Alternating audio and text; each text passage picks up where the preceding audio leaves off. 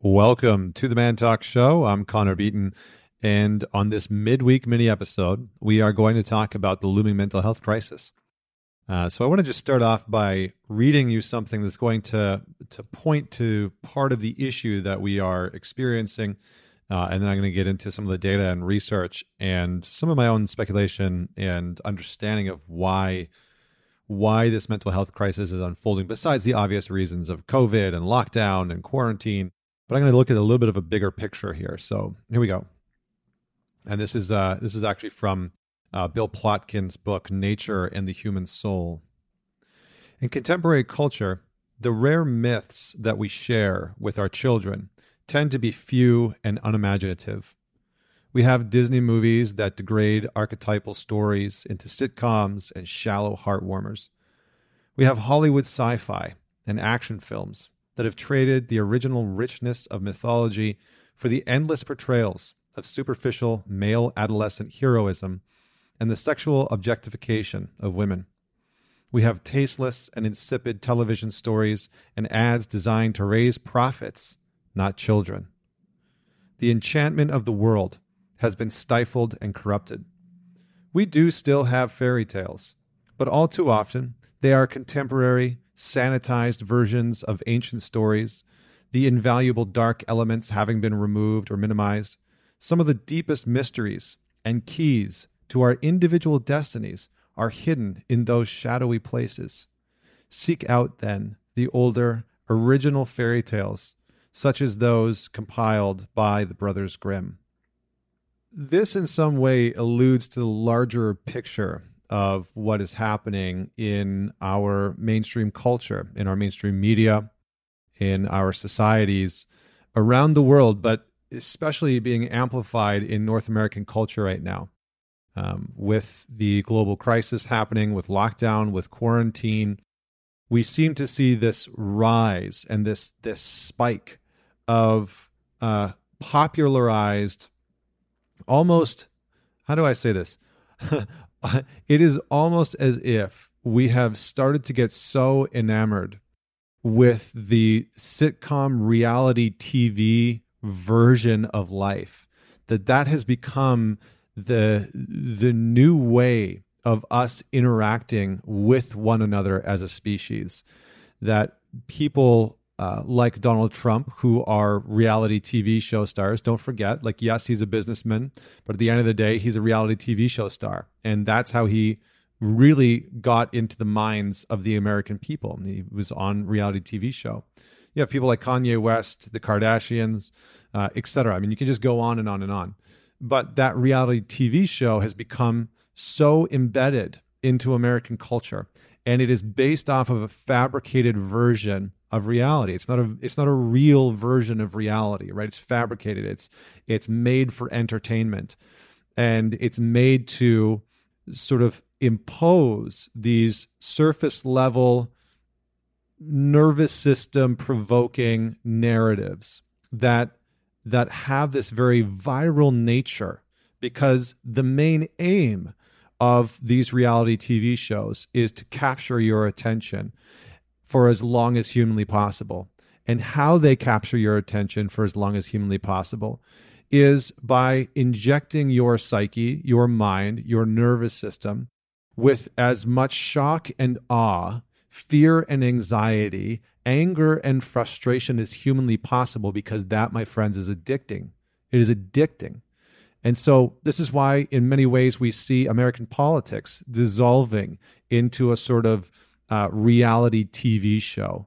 I mean, the other day I saw uh, just actually it was today, it was this morning. I saw that uh, Joe Rogan on a podcast had talked about being willing to interview Joe Biden and Donald Trump, Uh, and that he would moderate the conversation. It would be over the course of four hours. And Trump, you know, retweeted it and said, you know, I would love to do that. He said, I do, you know, I, I would do that. And so American politics has no longer uh, become about the issues. It's become about the narrative. It's become about the the the how how quickly a politician can hijack your mind, can can activate your nervous system, and can embed their narrative into your psyche. And so we have this looming health crisis for a number of reasons. One, because we have a systemic breakdown of the cultural myths that have largely been pervasive within our culture, that have that have acted as the the cultural fabric that have held people together, right? That have basically said, yeah, you have your differences on the Republican side, and I have my differences on the Democratic side, or whatever version of that you stand on. Um, you know, switch it up. I as the Republican and you as the Democrat. And the the cultural myths that we had for a very long time were the things that were the connective tissue between us. So that even even if you and I disagree uh, and we have differences in beliefs, that because we had very similar cultural uh, myths and ethos, that we could still understand each other. We could still be close enough to one another to, to be able to have some sort of dis- discourse or dialogue.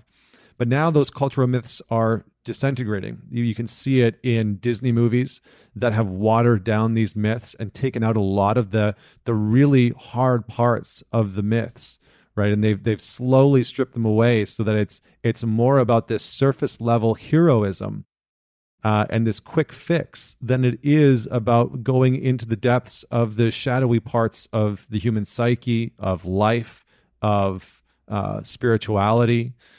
Really of any different part of, of existence. And so we've taken these hard parts away, and what we have replaced it with is this vicious cycle of entitlement. And this is a this is being accentuated by social media. So this is part of the second problem that that we're being faced with when it comes to the mental health crisis. Social media, and this is really being shown a, a lot. You can read Jonathan Haidt's work. Um, he is an incredible researcher and psychologist that breaks down some of the research around how social media is impacting us and our and our children specifically. But basically what he's saying is, and, and what many researchers are saying, is that social media is making it so that we we don't actually have to have and hold opposing views. We can entrench ourselves into a singular pointed narrative, and that our social media actually encourages this. So platforms like Facebook and Instagram and Twitter and YouTube and whatever other platforms you use, they are designed to give you more of what you want. And so they have very specific algorithms and engine, you know, engineers, social engineers, psychological engineers that work with computer engineers and developers to design programs to make sure that you are fed content on a daily basis that is going to keep you coming back to those platforms. And so because of that, people are starting to live more and more in these echo chambers. And it's harder to tell what truth is, and it's harder to tell what's real, and it's harder to tell, uh, you know, what your perspective should or should not be. And so people are being pushed more to the extremes of these camps of left or right, Democ- Democrat and Republican, uh, you know, black and white, Black Lives Matters, Blue Lives Matters, you know, that that kind of stuff. And and because of that, it's, it's really tearing at the fabric of our society, which is stressing people out, right? Like if you just look at the news, most of you that, that you know, maybe if you still are, are watching Fox News or C N N or, you know, reading Huffington Post or wherever you get your media from, you can feel it, right? As soon as you open up Facebook, I mean, I did this the other day. I opened up Facebook and started to scroll through. And it was so interesting because almost every third or fourth post was something about masks, uh, anti-vaxxing, uh, you know, um, what else do we got here? The election, right? I'm like, I'm scrolling through right now just to see what else there is. Uh, but, but it's this type of content. And so all of those posts are charging your nervous system, right? They're charging it up. They're putting in you into a sympathetic nervous system response. So many people are activated. They're they're just constantly in this sympathetic nervous system, and their body isn't having time to rest, rejuvenate, and heal. Add in the fact that because of the recent pandemic that we are still living through, right, that we're still in right now, many people have experienced, and I touched on this recently with the episode on transition fatigue, many people are suffering from having so much change happen all at once that it's very hard to get grounded. It's very hard to feel like you're grounded in any given moment. Couple that with the last piece that I'm going to talk about, which is really the big one, um, which is isolation. And I've been talking about this since the beginning of the pandemic, that isolation brings amplification or equals amplification. And so more and more people are being isolated. I know clients that have had uh, children and their their parents haven't been able to see their grandkids. I know people, couples that have been apart for months at a time because they haven't been able to uh, come together because of border shutdowns. I know people that have been quarantined without seeing people for, you know, months at a time, just completely isolated by themselves. And so with all of this combined, right, with the the deconstruction of our myths, with the rise of social media becoming something that we are all using using at, at far too high of a frequency, and the fact that more and more of us are becoming isolated and isolated with our opinions, isolated with social media, isolated with, you know, scrolling through endlessly through whatever your, you know, platform of choice is. People are sort of stuck in these spaces of rumination. And when we are isolated, it not only amplifies, amplifies what is already there. So if you're somebody that has mild depression, it's going to amplify your depression. If you're somebody that has anxiety, that isolation is going to amplify your anxiety. If you are a couple that's together and you've had some certain issues that have been present in your marriage or your relationship prior to the lockdown, prior to the pandemic, uh, those issues have probably been amplified through this isolation because you don't have your normal uh, social outlets to go to. You don't have your normal people to hang out with, and you don't have the breaks that you normally have from the relationship. And so that this this uh, isolation is a means of separating people in a way that that is amplifying the challenges and the problems that we're already experiencing. And not only that, I think as Francis Weller said, uh, isolation makes us impotent. Not not necessarily in the sexual sense, but it makes us impotent in the sense that we are less likely to really take a stand, to really fight for the things that we know are true for us, the, the things that we ultimately desire in life, because we sort of lose this tether to humanity. We lose this tether and this, this interconnectedness to other people. And that is an incredibly important aspect, right? We are a collective species. And so even if it's just you feeling the intrinsic motivation of wanting to fight for the things in your life with the people that are around you, with the community that's around you, when we are isolated from that tribe, from that community, we naturally feel a sense of impotence, that we are less powerful, that we are we have less drive and motivation. And so I've seen a lot of people who are struggling from this. And I think a lot of the data is showing that, right? There's a, a platform called Talkspace. And since February, uh, Talkspace, it's, a, it's an online platform uh, for online therapy. They basically just provide some some texting support and whatnot. Um, which, you know, that's a whole other thing of whether or not those types of things are actually generative and supportive. But they've seen a sixty-five percent jump in clients since the beginning. Uh, I mean, I was reading studies the other day from British Columbia that was saying that domestic violence in the first three months was up something like three hundred percent in British Columbia. Um, and overdoses far exceeded, far exceeded uh, the cause of death from, from things like COVID. And so, you know, as we isolate more and more, and this is, again, this is a systemic issue that has been on the rise in our culture. Isolation is not a new thing, thing, my friends, right? Many of you were probably dealing with isolation before this came along. And, you know, as the pandemic came along, it, it amplified that. So what do we do? How do we combat some of this, right? So the first thing that I wanted to say is we need to not only educate ourselves on what's happening in the world and the impacts of these things, but we need to educate ourselves on how to unplug. We need to educate ourselves on how to specifically unplug our nervous system from the pandemonium that is happening. Yes, prepare. Yes, take a stand. Yes, fight for the things that you believe in. Yes, go to the voting polls in November. Yes, do all of those things. But we need to practice not having our nervous system plugged into all of these interactions. I see a lot of people getting into Facebook arguments or Instagram, you know, or Twitter or whatever the case may be. And every time that you engage in that in a very heated way, you are charging your nervous system. You are plugging your nervous system into that interaction.